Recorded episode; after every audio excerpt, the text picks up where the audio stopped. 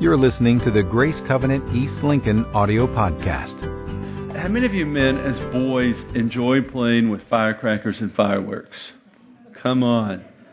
I like blowing stuff up. I did as a kid, and I still do. I'm 52, and I still like blowing stuff up. But I have a, a friend um, who worships on the Cornelius campus who likes to blow things up as well, and so he made me some firecrackers. Actually, they're mini sticks of dynamite about as big around as a quarter, and they're about four inches long. And you bore a hole and you put a fuse in. And um, and my son Caleb, who's 17, uh, you know, he's all boy. He likes to blow things up too. And so we were taking these little mini sticks of dynamite out, and we were on the farm. We were blowing up stumps and just having a blast. You know, making the big boom and watching what would happen. But as I was thinking about it, I thought, you know, so many times in our lives, we don't connect expectation to the greatness of God. You know, this mini stick of dynamite would not explode until the fuse was lit. So you would light the fuse and run like heck, right? Like, get away. Light the fuse and run. But when you lit the fuse, all of a sudden there was a connection of the fire, the fire to the, to the power. And it was that that would bring this explosion of the dynamic.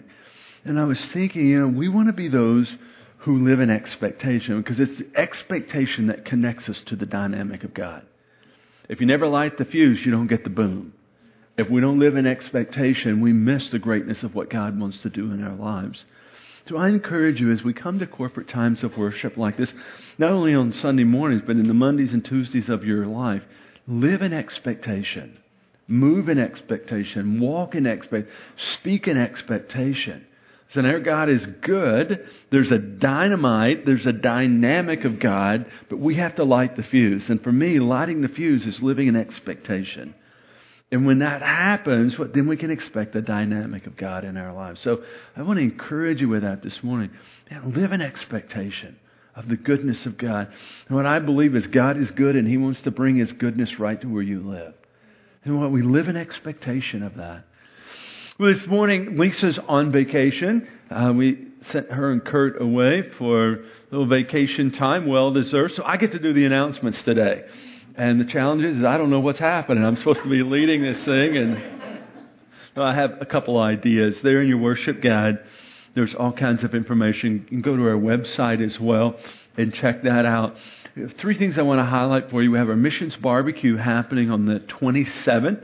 You can actually order plates and they'll be delivered here from 4 to 7 on the 27th. With our missions barbecue, we're supporting individuals from our Grace Covenant family who are, who are going either to New York City, to Lion Fork, Kentucky, Nicaragua. We're working on Puerto Rico. There's some needs in Puerto Rico uh, that we're trying to discern.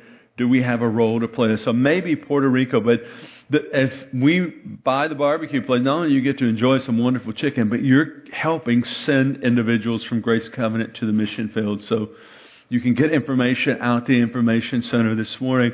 Um, secondly, we have our Life Without Limbs coming up on April the 29th through May the 4th, six nights.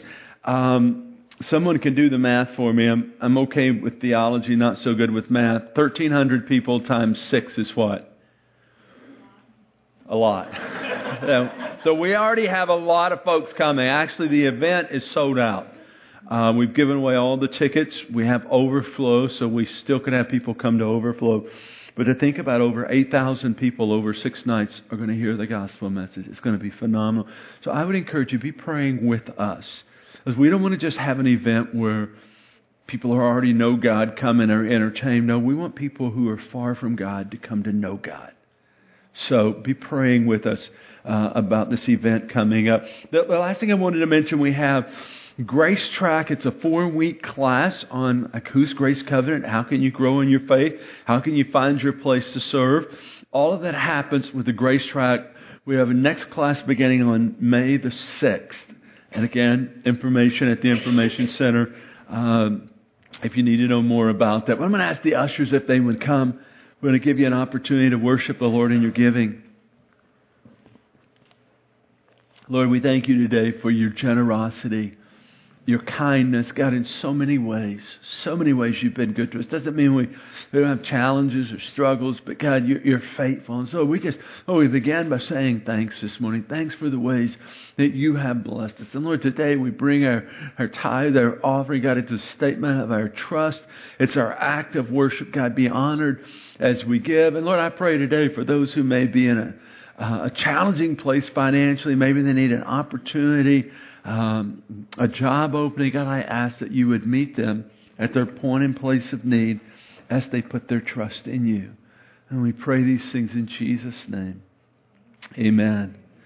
Well, if you have your Bibles, you can look with me to the Gospel of Matthew, easy to find, first book in the New Testament, Matthew chapter 13. You can grab the sermon notes there if you like. I want to begin this morning with this question. How many of you would say that your mouth has got you into trouble? Thinking, thinking in the past, how many of you would say your mouth has got you into trouble? If you're not raising your hand, you're living deceived.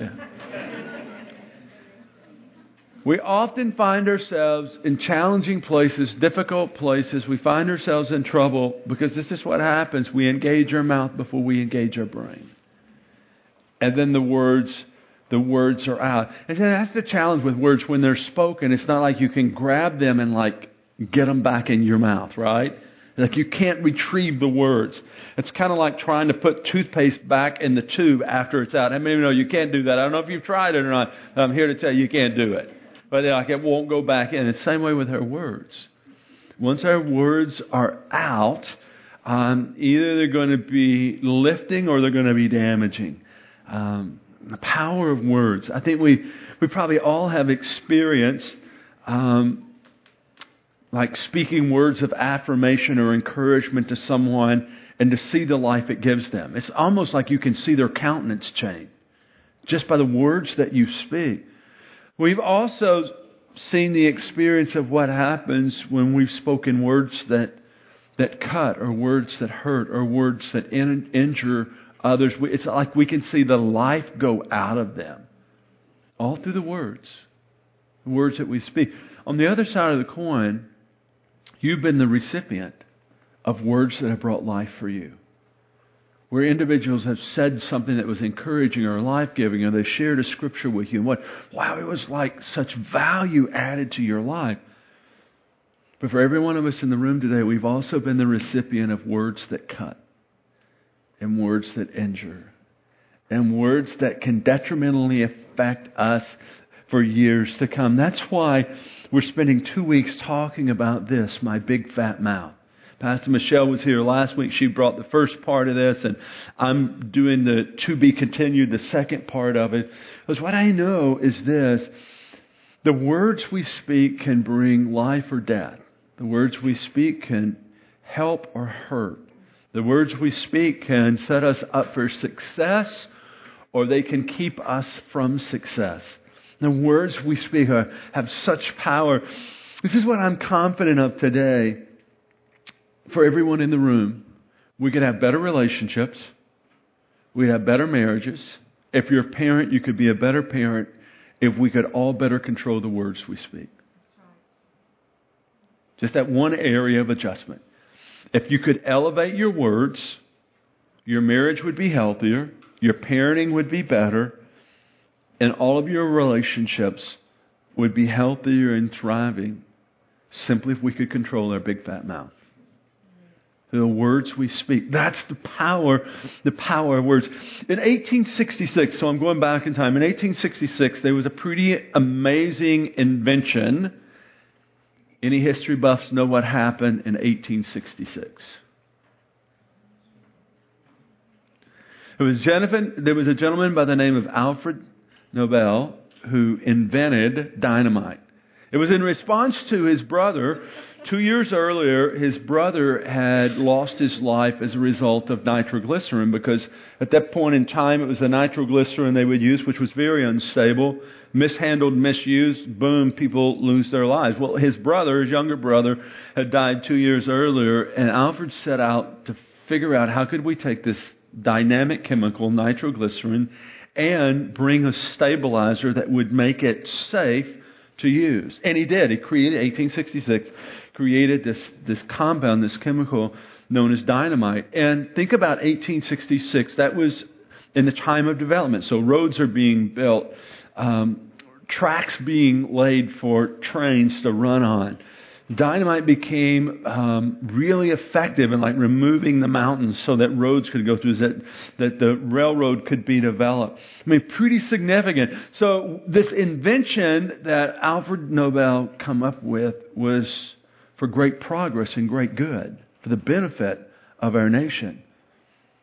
But on the other side of the coin, if this new product called dynamite ended up in the hands of the wrong people, be very destructive. But it was used in war. It was used in the taking of life. And as I was thinking about this invention, 1866, that Nobel came up with, I thought, wow, as dynamite can be for good and for progress, but can also be very destructive. Wow, that sounds a lot like our mouth, doesn't it? For progress, for benefit, for good, or for destruction. Look at there to your, to your notes this morning. We were created by God with access to an internal explosive power that can construct or destruct. The number one reason for relational discord and divorce today has to do with the tongue, because there's no way around it. Our words are powerful. Dr. Tony Evans, one of my favorite communicators, says it well in his book, Watch Your Mouth. I have the quote there in your notes. He says, You have dynamite in your dentures, judgment in your jaws, and power in your palate. Your words can bring life or death. He's playing off the verse in Proverbs 18:21. We looked at this last work this we looked at this last week. In Proverbs 18:21, Solomon wrote these words, words kill or words give life. They're either poison or fruit, you choose. But we get to choose. Are we going to give life? Are we going to give death? Are we going to give poison? Are we going to give fruit? Well, Jesus, Jesus certainly understood the power of words. And he addresses this in Matthew 13. He addresses not so much words. Actually, Jesus goes deeper. Because what Jesus realizes is the problem is not the tongue, the problem is the heart. The problem is not the mouth. The mouth is only the fruit of what's coming out of the deeper root being the issue of the heart. So let's read what Jesus had to say about the power of words and where those words come from. Matthew chapter 12, beginning with verse 33. It's, the text is on the screen. If you have your Bibles, you can follow along. Jesus said, Make a tree good, and its fruit will be good. Or make a tree bad, and its fruit will be bad. For a tree is recognized by its fruit. You brood of vipers, how can you who are evil say anything good? Notice what he says For out of the overflow of the heart, the mouth speaks. If you have your own Bible, you might want to underline that phrase. Pretty significant. Jesus says, Out of the overflow of the heart, it's there your words come. Verse 35 The good man brings good things out of the good stored up in him, and the evil man brings evil things out of the evil stored up in him. But I tell you that men will have to give an account on the day of judgment for every careless word they have spoken. Notice, every careless word. In other words, your words carry great weight. Verse 37, Jesus went on to say, For by your words you'll be acquitted, and by your words you'll be condemned. So here in this passage, Jesus uses an illustration of a tree to reveal the source of our speech. He reminds us that a, that a good tree will bring about good fruit, a bad tree will bring bad fruit. So we find a, a tree that has good fruit, we could assume that the tree is good, right? If a tree has bad fruit, we could assume that the tree itself is bad. So Jesus says here, your heart is like the tree, and the words that you speak are like the fruit of that tree. You know, Jesus is telling us that, that the fruit of our mouths, our words, will always reflect what's already in our hearts. Notice what he said. For the mouth speaks from the overflow of the heart. So, what does that mean? It means this if you have profane speech, really there's a deeper problem. You have a profane heart. If you have a tendency to be given to gossip, what does it mean? It means you have a, the heart of a gossiper. If you have a tendency to slander others, what does it mean? It means you have a slanderer's heart. He says our words are the overflow of what's the reality of our. So oftentimes, what we try to do is we try to control our mouths, and you know, you can be really disciplined. So I'm going to work really hard at it. I'm going to I'm going to do good at this, and you do good for about a day and a half, and then what? You know, the words slip. You find yourself saying things that you didn't want to say. Someone else gets injured. It's like, what happened? What happened is this you didn't deal with the root of the problem. the problem's really not with the mouth, the problem's with the heart. If we're going to fix our mouth, we have to fix the heart. Jesus said, words come out of the overflow of, of what's happening in our heart. So, from the words of Jesus here, I, I want to give you three truths about our words. Three truths. The first is this you'll be recognized by your words.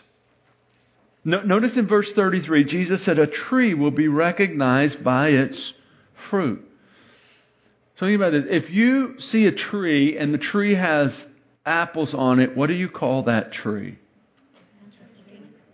An apple tree, right? You're so smart. Why would you call it an apple tree? Yeah, because it has apples on it, right? If you saw a tree and that tree had peaches on it, what would you call that tree? Not a trick question. You call it a peach tree, right? You wouldn't call it a plum tree or a strawberry tree. No, you'd call it a peach tree. Why? Because it has peaches on it. The tree is recognized by the fruit. So Jesus said, You'll be recognized by the words that you consistently speak. So our words identify us. Now, let me share two stories with you. I think that brings this truth really to light. Two different individuals in my life, and I'm, I'm, using different names so you'll not be able to connect it to these individuals. But I have one gentleman who calls me every week. Pharaoh, how you doing? How's your family doing? Want you to know I love you, praying for you. Anything I can do, just let me know. Every week he calls me. Let me tell you what that man is for me. He's a life giver. He gives me life. He speaks life. He adds value into my life. Do you think I'm attracted to him or do you think I try to avoid him? Obviously, I'm attracted to him. Why? Because he is a life giver. There's a second gentleman and I'm going to call him Elvis. We don't have any Elvises in the room, do we? It's a pretty safe name to use. I'll call him Elvis. When I'm approached by Elvis, I know one of two things is going to happen. Either he's going to say something critical, or he's going to brag about what he's done. One or the other. Something critical, or he's going to brag about what he's done. Let me tell you what that gentleman is for me. He's a life drainer. He drains life out of me. So here's the question Do you think I'm attracted to him or do you think I avoid him? I know I'm supposed to be a pastor and I shouldn't avoid anyone, but I do. I avoid him. Why? Because he drains life out of me. So for these two gentlemen, they are recognized by their words. What Jesus said is true. Not only true these two gentlemen, but it'll be true in your life. You'll be recognized by your words. So do you want to be a life giver or a life drainer? So think about your marriage. Think about your children, your grandchildren. Think about your relationship. Do you want to be a life giver or a life drainer? Jesus says you will be recognized by your words. Here's the second truth that Jesus gives us about our words. You'll be revealed by your words, not only recognized, but you'll be revealed by your words. Now, I've already spoken about this a little bit, but notice what Jesus said at the end of verse 34. He says, For out of the overflow of the heart, the mouth speaks. So our, our words actually reveal what lies deeper within. So if your words are consistently constructive and healthy and building, what does that mean? It means that the Holy Spirit has been transforming your heart. And out of a good heart, there comes what? Good words. If you have a, if you are consistently speaking words that are destructive and cutting and attacking, what does that reveal? It reveals that you have a bad heart. You have a heart that needs to be refined by the Holy Spirit. Jesus said, Your, Your words would reveal you, would reveal the reality of what's happening in your life. So the problem really is what with our heart. And words, words only reveal what's deeper within. Not only do words reveal our heart, but Jesus goes on to say that, we, that each of us will be responsible for our words. If you look back to verse 36 and 37, Jesus said this that we are going to have to give an account. In other words, we're going to be responsible for every careless word we have spoken. So on the day of judgment, you're going to have to give an account. So you, listen, hear me, friends, you can't just go blow somebody up with your words, walk away, and think everything's okay. Not only have you created injury for them, but listen, you're going to have to stand before God to give an account for your words. Listen, words are weighty. And if we understood the significance of words, we would in a greater way address the issue of our heart that's bringing about the words that we have. You see, we, Satan, who's the father of lies, wants us to believe that whatever we say, you know, our words just evaporate into space. It really has no lasting effect. I'm telling you, that is such a lie. Not only your words have lasting effect, either negative or positive, but again, Jesus said, you're going to have to give an account for your words. So you're going to be responsible for your words. So there's no way around it, folks. Words are powerful. They bring life or death. They can, they can bring help or they can bring hurt. So I want to conclude really quick. I got about eight minutes left, and I can do this in eight minutes. I, I want to, I want to give you some points of application as to how you can bridle your tongue. How can you how can you better address the issues of the heart that's really the, affecting the words that you speak? So, three, three things. The first is this I would suggest that you pause and create some space. Before you speak, before you open that big fat mouth of yours and say something that's, that's cutting or hurting, pause and create some space. See, oftentimes we we um, wrongly react rather than rightly respond. And let me tell you why we wrongly react. We're ruled by our emotions and we don't create a pause. We don't create space. And we say the first thing that comes to our mind and usually it's the wrong thing. Because we didn't pause, because we didn't, we, we didn't create some space to think about okay, how do I need to respond? How do I need to speak to my mate? How do I need to speak to my child? How do I need to speak to to create a pause? You know, there's a parenting technique. Maybe for some of you, you you've used this before. It's count to ten, right? Uh, one, two, three. Four. You're creating space.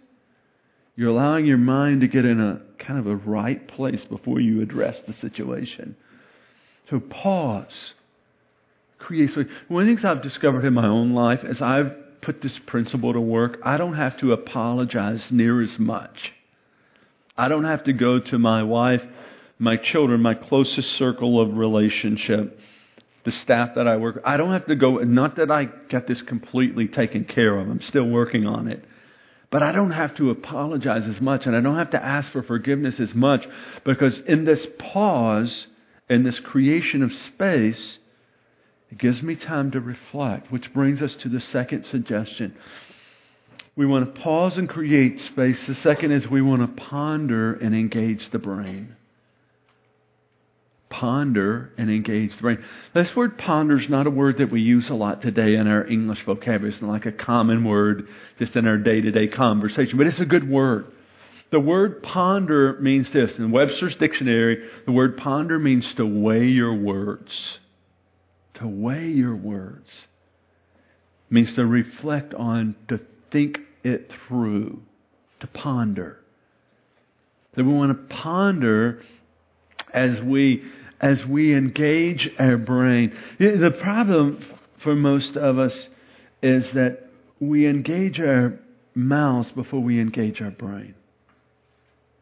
So when we take this time to ponder, to weigh our words, to engage our brain, that can really help us be constructive in how we speak. Pastor Robert Morris, in his book, The Power of Words, makes this statement.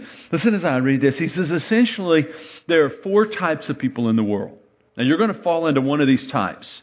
Four types of people. So listen as I read the list. Four types of people. The first, those who think before they speak, those who think while they speak, those who think after they speak, and those who don't think at all. So obviously, what? We want to be those who think before we speak, to engage the brain. You know, James 1.19, James 1.19, the scripture says, be quick to listen, slow to speak, slow to become angry. The challenge for us is we get that verse twisted. We get it backwards. And we're slow to listen, quick to speak, and quick to become angry.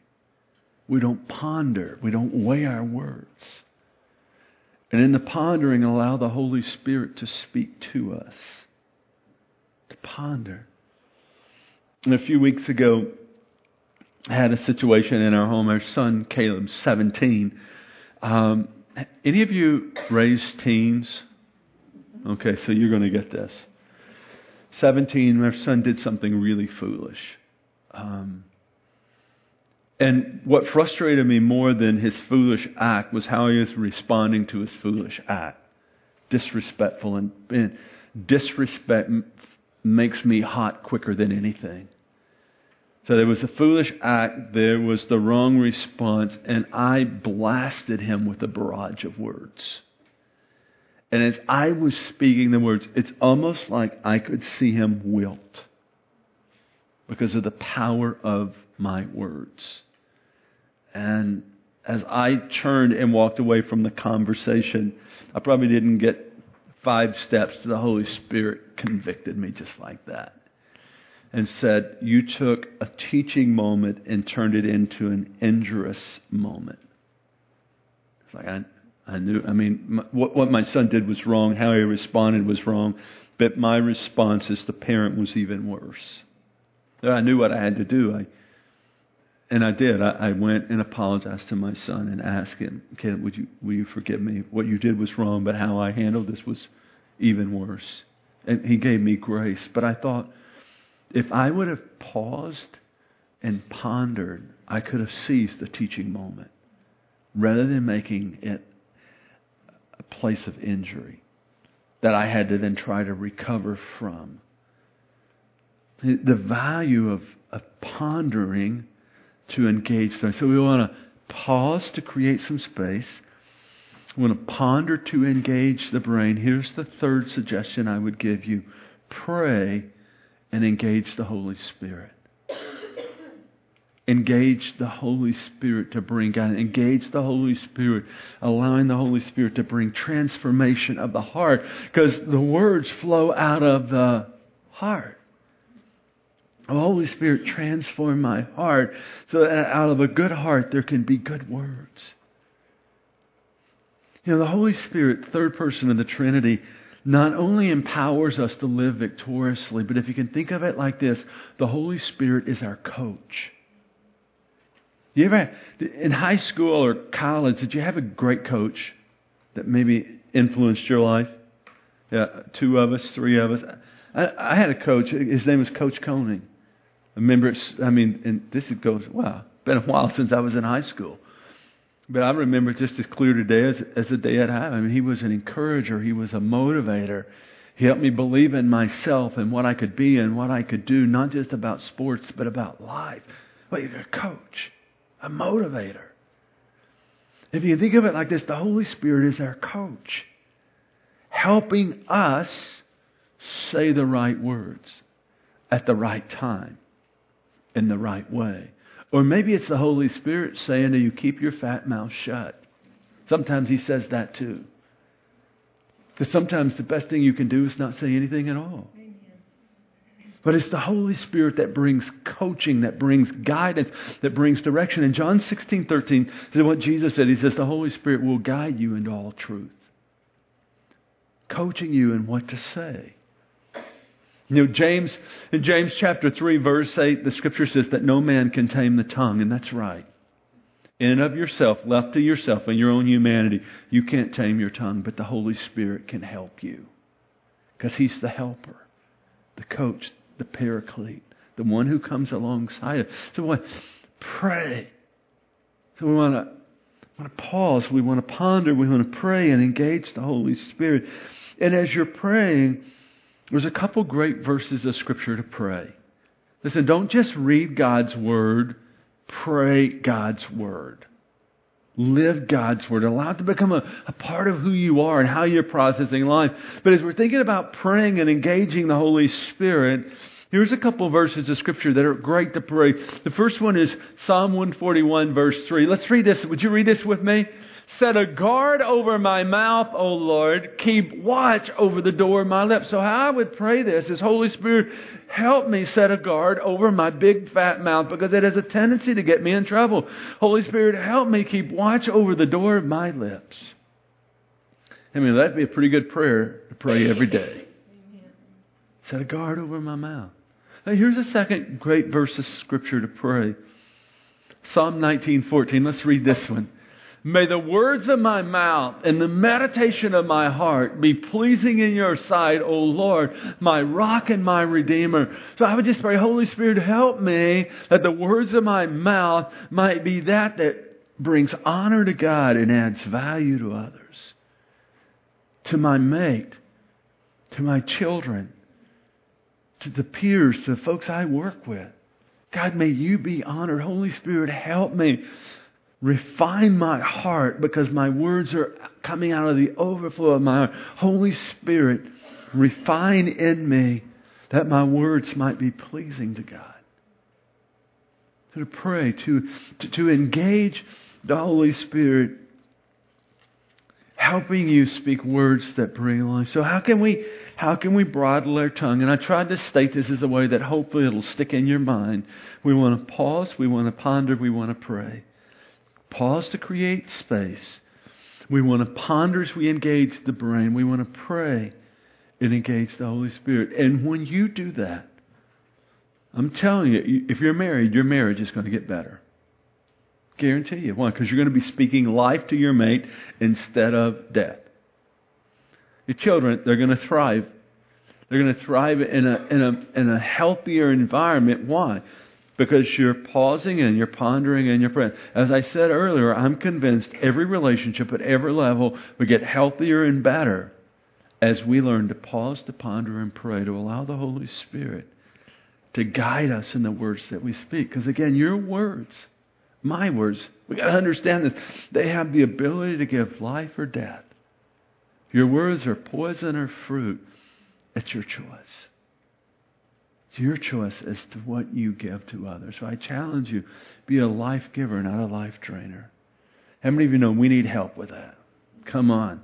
Holy Spirit, we ask today, hands lifted to you. We're simply saying we need help. What we know is our big fat mouth can get us into trouble.